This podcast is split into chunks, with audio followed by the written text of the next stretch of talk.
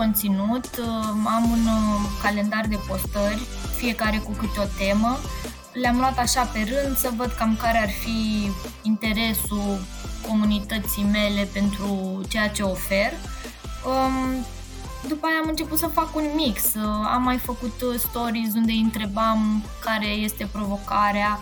Um, am făcut și aduri, un giveaway cu niște cărți, um, tot felul de chestii unde am reușit să ofer eu pentru ei și cred că asta a dus la o creștere a engagementului, că toată, toată lumea mea com- îmi comentează, îmi dă like-uri. Acum uh, au început să îmi dea și repost la uh, postări, să, mi le, să le distribuie pe story și asta mă bucură foarte tare pentru că a început comunitatea mea să fie un promotor așa al muncii mele, chiar dacă, pentru că apreciază foarte tare că îmi iau din timpul meu, ă, totul e gratuit, adică ofer tot așa zi de zi, fără nicio așteptare. Și um, am primit și foarte multe mesaje în ultimul timp uh, că sunt uh, sunt foarte interesați și că urmăresc cu drag, au notificări, de-abia așteaptă să apară postarea mea și testez. Uite, de exemplu, până acum postările le puneam la ora 6, acum am schimbat, le pun la ora 8 dimineața și am văzut că este un mult mai mare uh, rezultat. Deci nici eu nu le știu pe toate, dar tot testez și văd uh, în funcție de oameni și în funcție de ce îmi zice și uh, analytics-ul din Instagram. Iar pe TikTok pentru că sunt în domeniul ăsta, în uh, domeniul social media, care e foarte dinamic, uh, practic m-am simțit așa obligată, în ghilimele, să testez și eu, că n-aveam cum să nu, să nu încerc să știu despre ce e vorba. Am început uh, mai de mult și nu prea mi-a plăcut ce se posta acolo, nu prea înțelegeam. După aia am început încet, încet să mai citesc, am făcut și un curs Uh, pe partea asta de TikTok și am început să postez tot chestii legate de nișa mea și să fac uh, educație pe partea asta de social media și uh, atunci când oferi conținut de valoros, indiferent de ce platformă sau sub ce formă, mai ales că video este la putere, am avut rezultate de la sine. Nu am căutat să creez foarte mult, vreau doar să ajut și să împar know-how și de aici vin și oamenii care apreciază ceea ce fac și îmi strâng o comunitate care într-un fel seamănă cu mine și e interesată de ceea ce ofer. Tu faci, mesajul tău e că vrei să-i ajuți pe cei care uh, cumva pleacă de la zero în a-și construi un brand și sau uh, aș construi ei un brand ca și freelancer sau a construi pentru alți clienți cu care uh, lucrează. Sunt uh, de mai multe tipuri. Sunt cei care sunt specialiști, la fel ca mine, însă nu știu să-și facă un brand personal sau cum să pună într-o lumină mai uh, entertaining așa ceea ce fac. Um, sunt uh, partea de small business owners care probabil nu au buget de o agenție sau nici măcar de un freelancer, un specialist care să îi ajute în mod constant să implementeze.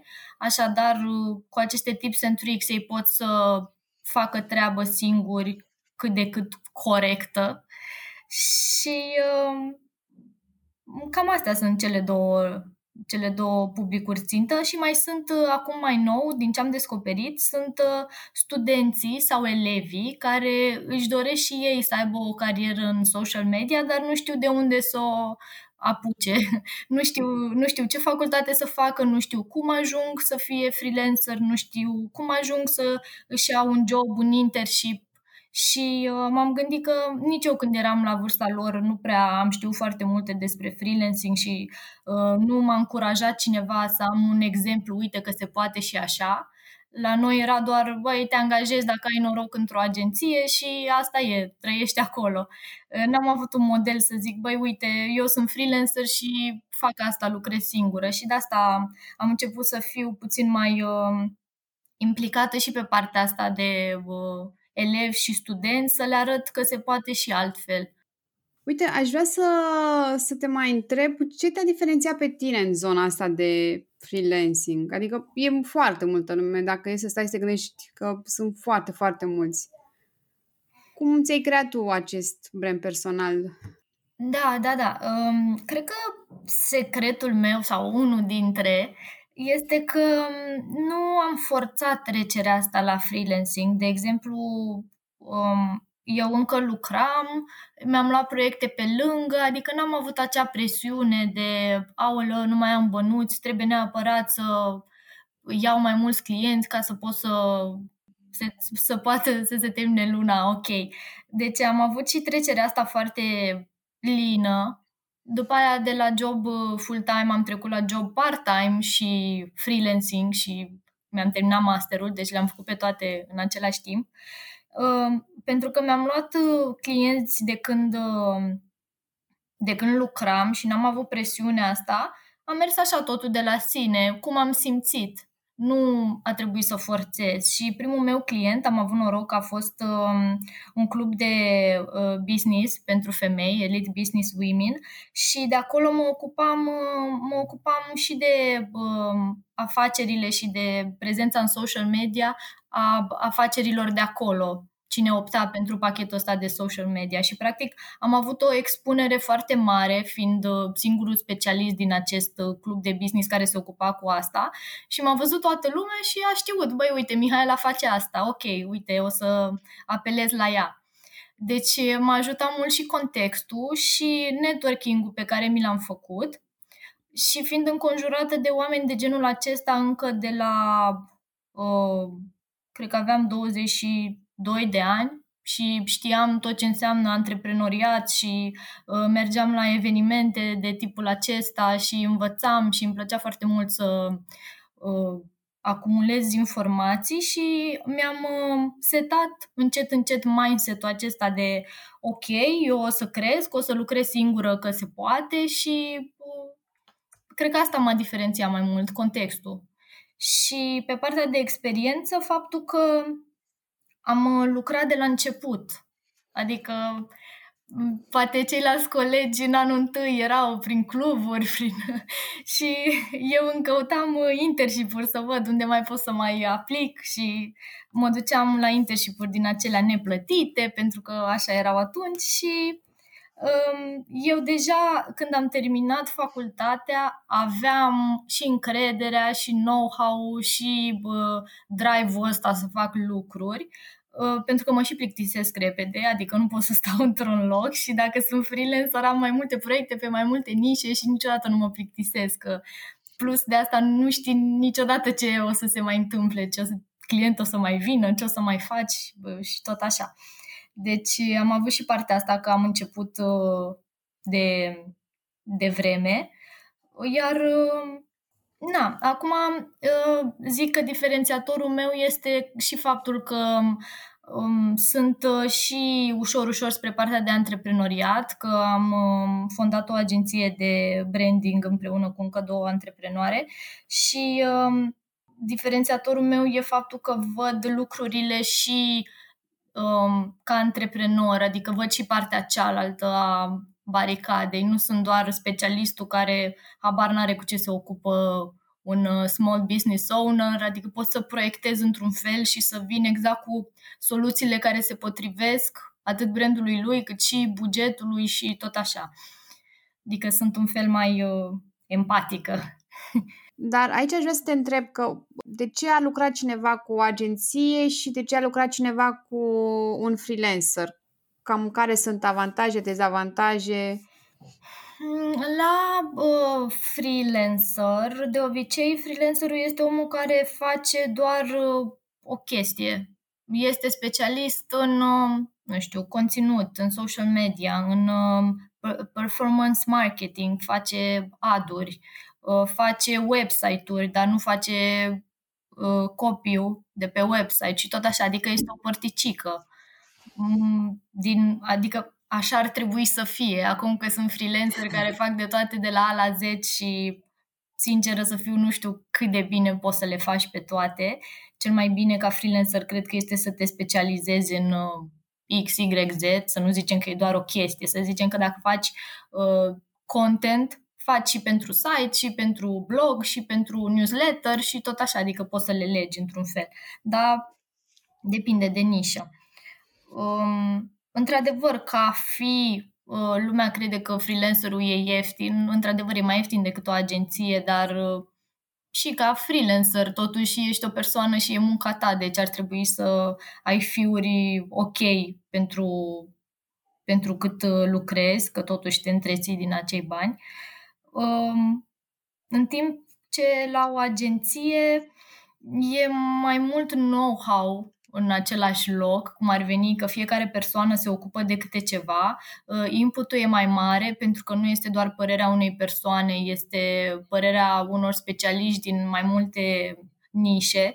De exemplu, eu sunt pe social media, colega mea Rusanda e pe creative, tot ce înseamnă partea creativă și uh, Bianca Tudor e pe um, partea de business strategy. Deci la noi când vine un client și zice că vrea postări, nu e ok, că luăm de la început. Hei, uite, nu ai o strategie de branding bine pusă la punct, adică misiune, viziune, valori, diferențiator. Un, mulți vin și nu au partea asta de branding. Și le explicăm și luăm de la început. Uite, că dacă nu ai partea de branding, degeaba pui postări, că nu poți să zici mare lucru despre despre businessul tău și oamenii nu se vor identifica cu acesta. În plus, partea de presă, partea de uh, campanii creative și tot așa. Deci la agenție primești practic uh, și partea de consiliere și un cumul așa de servicii potrivite pentru tine. Așa freelancerul, dacă îi zici, băi, uite, am nevoie de, nu știu, strategia de social media, 20 de postări pe lună și un raport ăsta e pachetul, pentru asta plătești, mai mult nu fac. Știi? Da, și mai mult nu fac nu pentru că nu aș vrea, ci pentru că nu este în aria mea de expertiză. Adică, până la urmă, trebuie să ai și ca freelancer o limită. De exemplu, chiar dacă știu să fac și uh, un website în WordPress, nu o să mă bag peste oamenii care chiar asta fac, să zic, nu, nu, nu, lasă că ți-l fac eu, că am făcut eu odată acum trei ani și mi-a ieșit. Adică ești la modul, băi, nu fac asta, dar uite, pot să-ți recomand pe cineva care face asta, tot un freelancer sau... Da, și eu sunt de părere că dacă îți găsești nișa și devii bun pe nișa ta, lucrurile merg foarte bine. Într-adevăr, te poți plictisi, e normal, dar asta nu înseamnă că nu poți să începi o altă nișă la uh, un moment dat. Dar nu, dacă te duci în două direcții, s-ar putea să nu excelezi în niciuna dintre ele. Da, clar. Și te pliezi în funcție de cum, uh, cum este piața, cum este cererea, ce se întâmplă în online. Uite, de exemplu, până acum toată lumea era cu Facebook-ul. Acum s-au mutat mai mult pe Instagram și în curând o să fie pe TikTok, adică n-ai cum să te plictisești, că trebuie să înveți o platformă de la zero. A, bine, acum na, probabil că pe TikTok e o anumită categorie de oameni, sau cel puțin așa mi se pare mie în momentul de față. Da și nu. Uite, de exemplu, chiar acum câteva zile am citit o statistică că TikTok a devenit uh, mai populară decât uh, Instagram ca uh, număr de conturi. Păi da, da, depinde ca și ce vârste sunt acolo, adică, nu știu, da, mi se da. pare că e mai pentru tineret, așa să zic, nu... Și, bine, depinde și de audiența căruia, căruia te adresezi, că dacă te adresezi, nu știu, până într-o anumită vârstă, clar, trebuie să fii prezent acolo. Da, da. Este e bine că s-au diferențiat cumva, știi, platformele astea cu...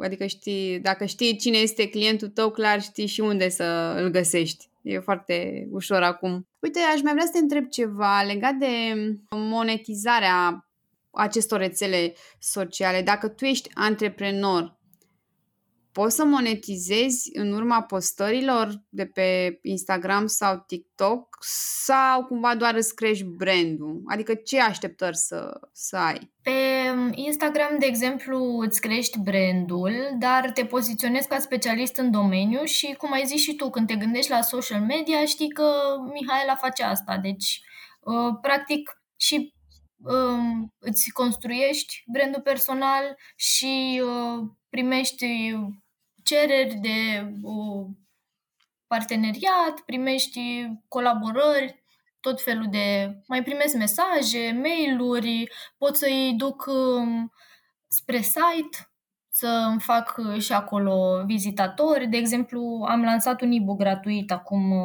o săptămână, cred, um, carieră în social media pentru studenți, freelanceri, antreprenori, oricine vrea să înceapă pe partea asta.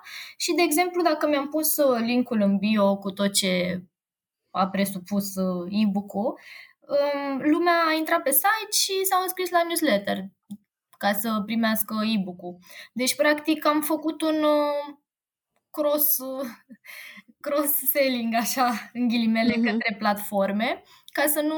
poți să-l folosești ca să nu ai... Uh, Asta să construiești un list building. Exact, să ai lead ca să nu, dacă pică Instagram-ul mâine, tu să rămâi cu oamenii ăia într-un fel și să continui să le oferi valoare, nu știu, ca să nu fii, să fii independentă de platformele sociale. Asta deci, cumva, uh-huh, deci cumva e necesar să te asiguri că oamenii aceia nu sunt doar pe o platformă, ci să îi aduci către tine în platforma ta, indiferent da. că e site sau e doar o listă de, de mail-uri cărora, nu știu, o să le oferi tu ceva mai târziu. Da, exact. Poți să-ți construiești o listă de mail-uri.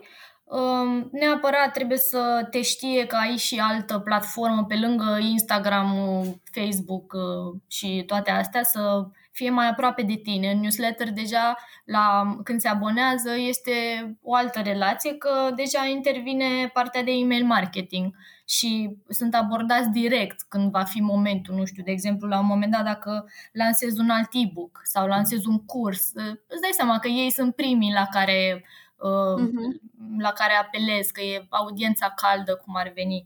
Deci asta poți să faci și de aici poți să creezi un tip de email marketing, nu știu, pentru small business owner, să le zici, uite, am pachetul ăsta, atâta costă, dacă vrei să uh, facem uh, o colaborare și tot așa. Asta e partea unde poți să monetizezi. Să zic și partea de monetizare la TikTok? Poți să spui că poate și acolo sunt persoane interesate de, de zona asta și de ce să nu fi deschis până la urmă, că e bine să, să afli niște informații. Da, da, da, clar. La partea de mm, business, cum poți să-l uh, promovezi, tot să faci cross pe, de exemplu, să-i trimiți, să iei de pe TikTok și să le zici să-ți dea follow pe Instagram sau să, uite, și așa am crescut eu, că le-am tot ah, să iei de pe, da. ah, mamă, ce, ce drum lung. Uh, da, la TikTok, Instagram, Instagram, uh, bază de date. Da, mm, și acolo poți, după ce treci de 1000 de urmăritori, poți să faci live-uri uh, și în partea de live uh, oamenii pot să-ți trimită niște cadouri ca și cum de 0,5, începând de la 0,5 cenți, ceva de genul și creatorii, aici nu este neapărat pentru business-uri, e pentru creatori. De exemplu, dacă faci un live pe, nu știu, ce bio să-ți pui pe Instagram și oamenii cred că e valoros ceea ce tu oferi și poate să-ți trimită mici cadouașe și acelea se strâng într-un cont de creator, ceva de genul ăsta. Nu am făcut încă, nu am testat, dar știu că Asta mm-hmm. e... Da, interesant. Chiar mi se pare super interesant. Da, e un fel de fi micuț că împarți know-how sau că ai făcut uh, live-ul ăla și le-ai zis. Și poți să mai fi în programul pentru creatori de la TikTok, acolo, na, e o discuție mai lungă, dar e tot doar pentru creator și ești obligat să pui uh, un număr de, nu știu, 100-1000 de videouri pe lună, ceva de genul și wow. te plătesc adică fel. Da. Nu e cam mult pe lună? Adică... Um, de obicei pe TikTok trebuie să pui 2-3 videouri pe zi, deci da, aici practic te plătesc ei pentru că faci conținut mult și păstrezi oamenii pe platformă. Cam asta e. Da, aici mi se pare super interesant. La un moment dat, cred că noi lucrăm pentru Instagram, adică noi muncim să facem postări, să aducem lumea să fie engage pentru ca ei apoi să le vândă și tot ei să câștige, știi? Adică mi se pare așa, e, așa e. e bine nu? Așa e. Da, și le mai dăm și bani în da. pentru noi ca să... E ok, uite, asta mi se pare super valoros că dacă tu ai niște rezultate, să fiu cumva recompensat înapoi și am înțeles că există o lege uh, care o să fie, vala, o să se, nu știu, adopte în anul următor, în care platformele vor fi nevoite să împărtășească cu tine din profitul pe care îl fac pe urma ta. Nu știu prea multe detalii, dar uh, am auzit și eu de curând. Cum vezi tu freelancing-ul în 5 ani? Puțin schimbat.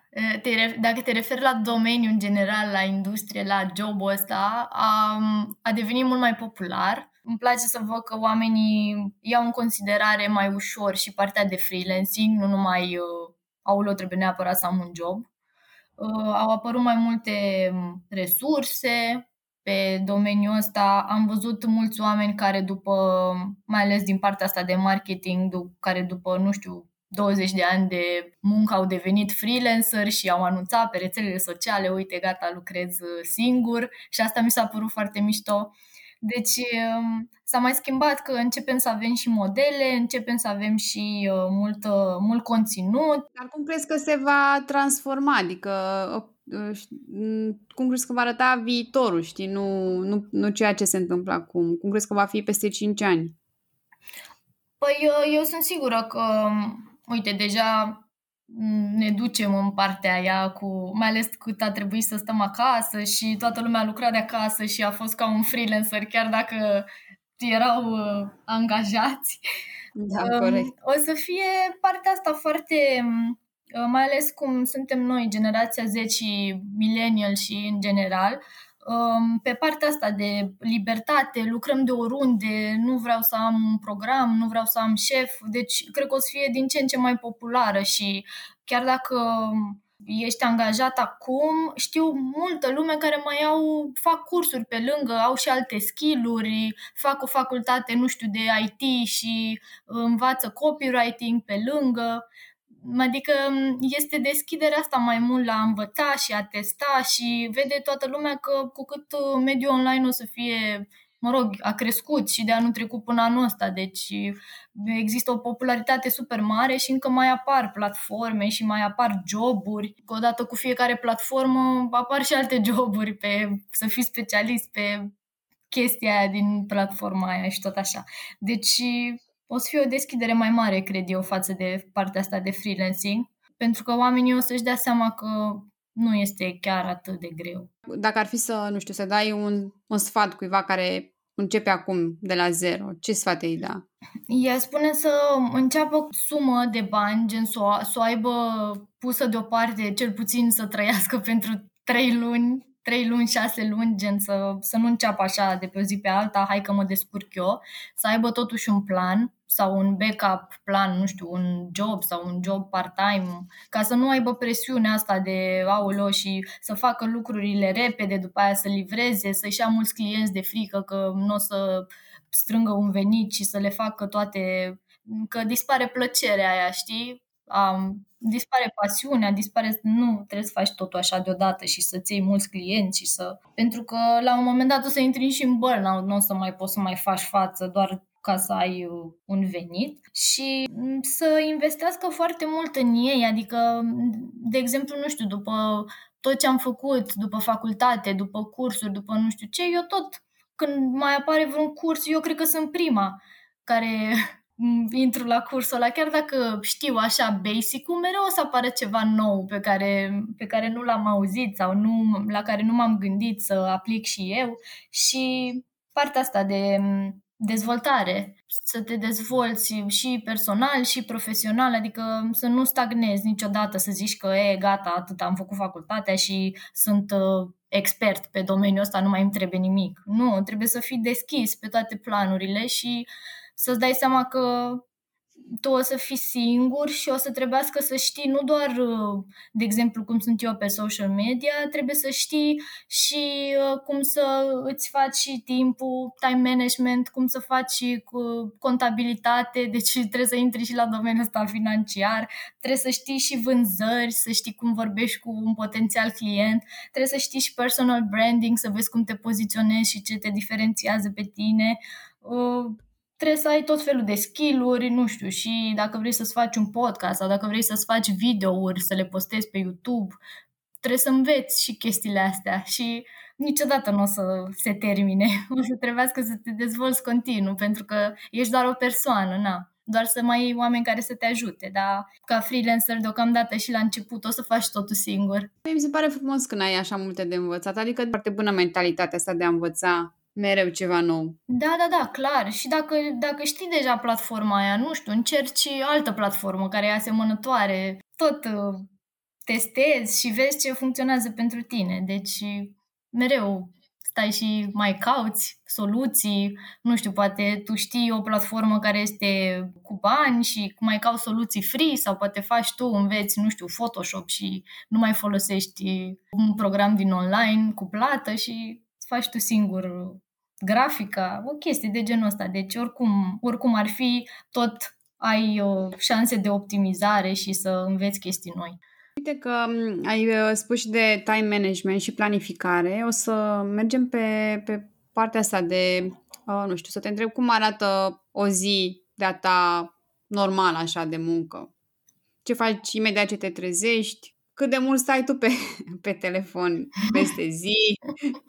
Cum faci astfel încât să nu stai prea mult? Că bănuiesc că cred că asta e o mare problemă, că ești tentată să stai foarte mult și atunci n-ai mai avea timp să mai și lucrezi. Da, um, partea de um, o zi obișnuită din viața mea, exact ceea ce ziceam și înainte, că nu suport să fac același lucru sau să, că mă plictisesc. La mine o zi depinde în funcție de context, câteodată uh, trebuie să mă trezesc să mă duc la birou, două, trei zile pe săptămână, câteodată mă trezesc și stau acasă și lucrez singură. Depinde și de programul meu pe ziua aia.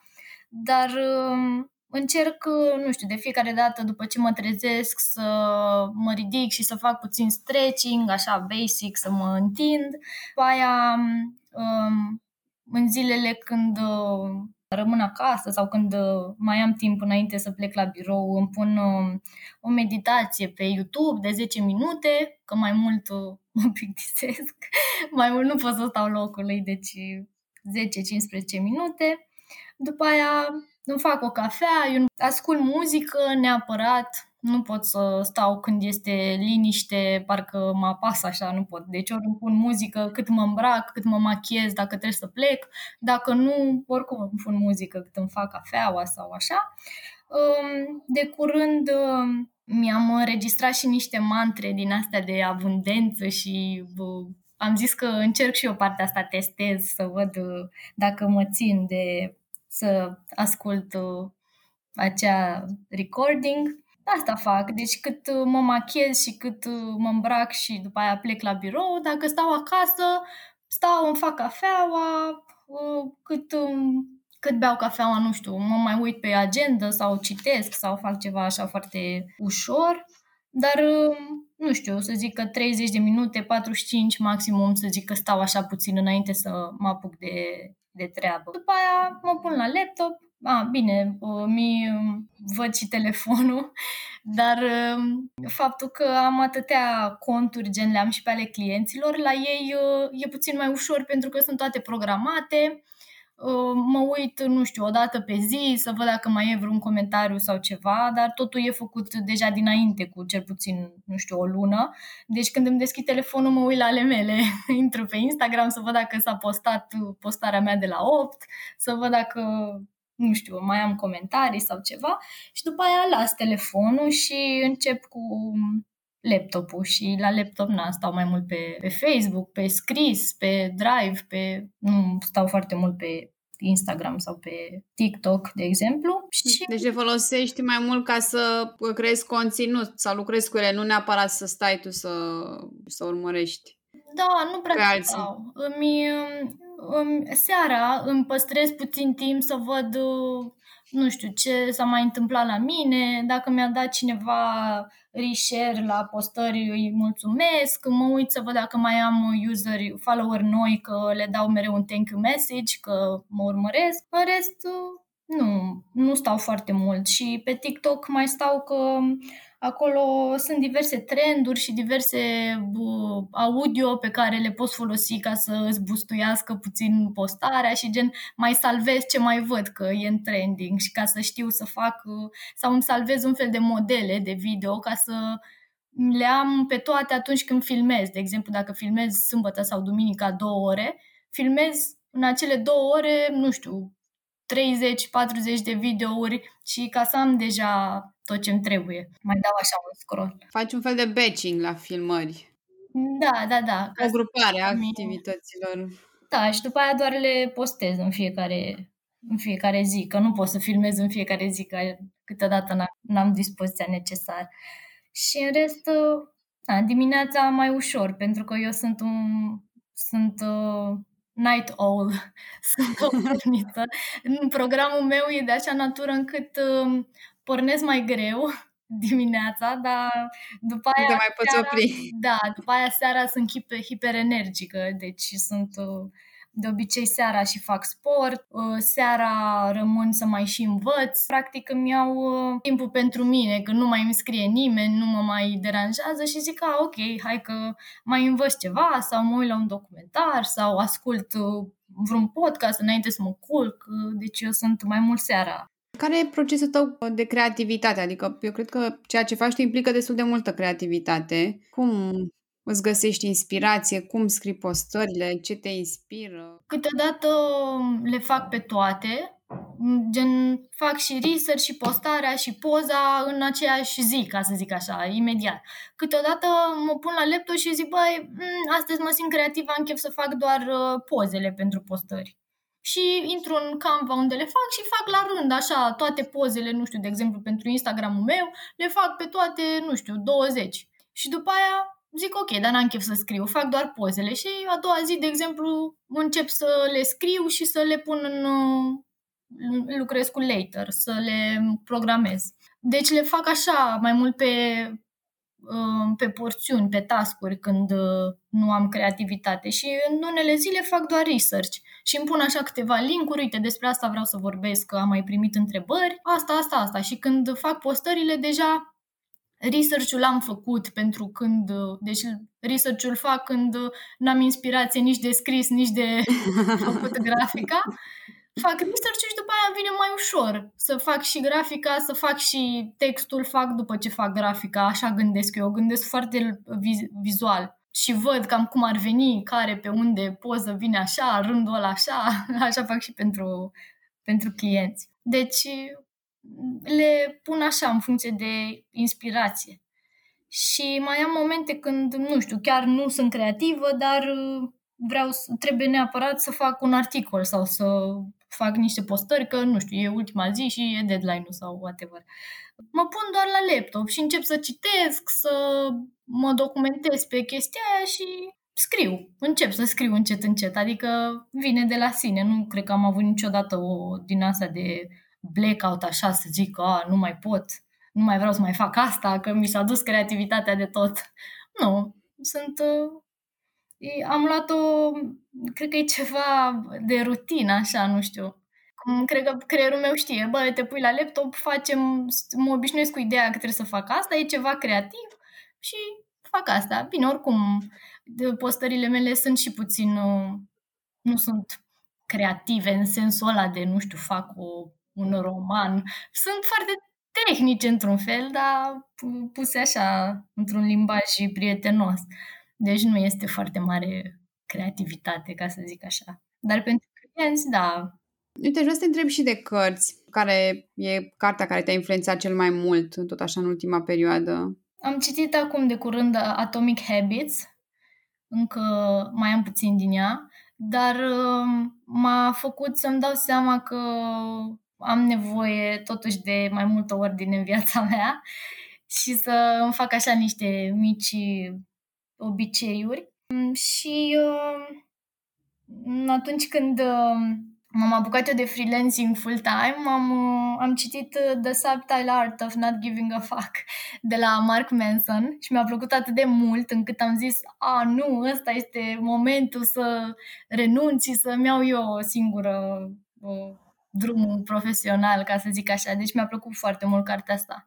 Și cred că am citit-o de două ori. Odată am, am citit-o în română și odată am citit-o în engleză și mi-a plăcut la fel de mult pentru că s-a aplicat, eram în două uh, perioade diferite din viața mea și tot mi-a dat uh, un uh, avânt, ca să zic așa. Nu știu de ce. Mie îmi place cum scrie el, citește și blogul și dar ce anume te-a marcat așa din carte? Ți-a rămas un tipărit acum? Eu aveam uh, ideea asta că n-aș fi destul de bună ca să fac asta, că noi am fost crescuți cred că majoritatea dintre noi cu astea, ce vrei să devii, ce vrei să, unde vrei să te angajezi sau whatever. Dacă nu ești doctor, avocat, nu știu ce, na, nici nu exista jobul meu când eram eu mică sau nici măcar la liceu când eram, nu cred că exista.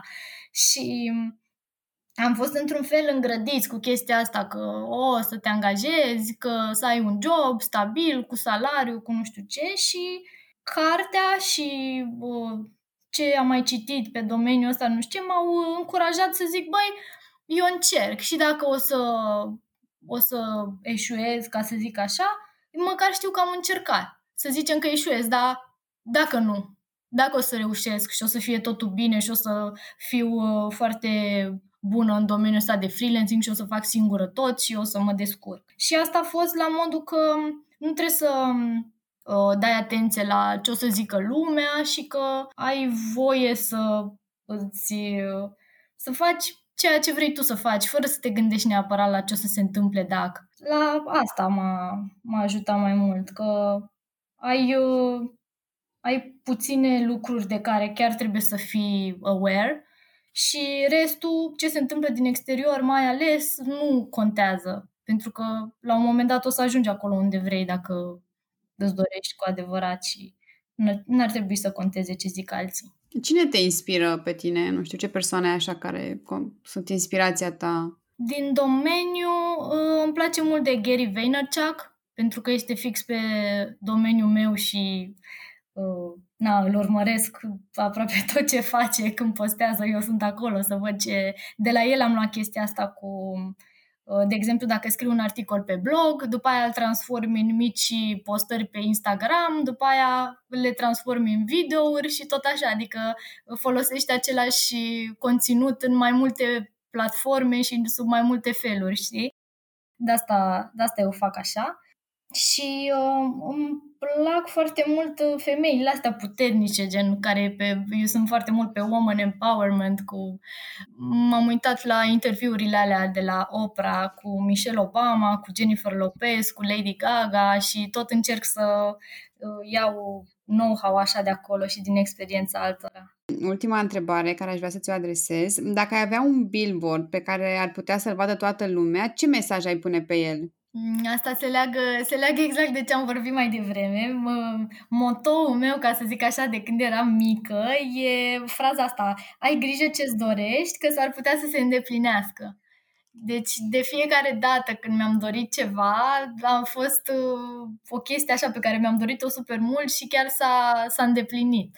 Asta ține și de partea uh, de mindset, să ai grijă și cum vorbești cu tine și, și ce îți dorești și uh, nu știu unde te vezi peste șase luni, un an, cinci ani, că s-ar putea să se îndeplinească uh, lucrul ăla pe care ți-l dorești. Deci, billboard-ul meu asta zic. Super, îți mulțumesc mult de tot. Mulțumesc pentru eu. că ai avut răbdare să-mi răspunzi la întrebări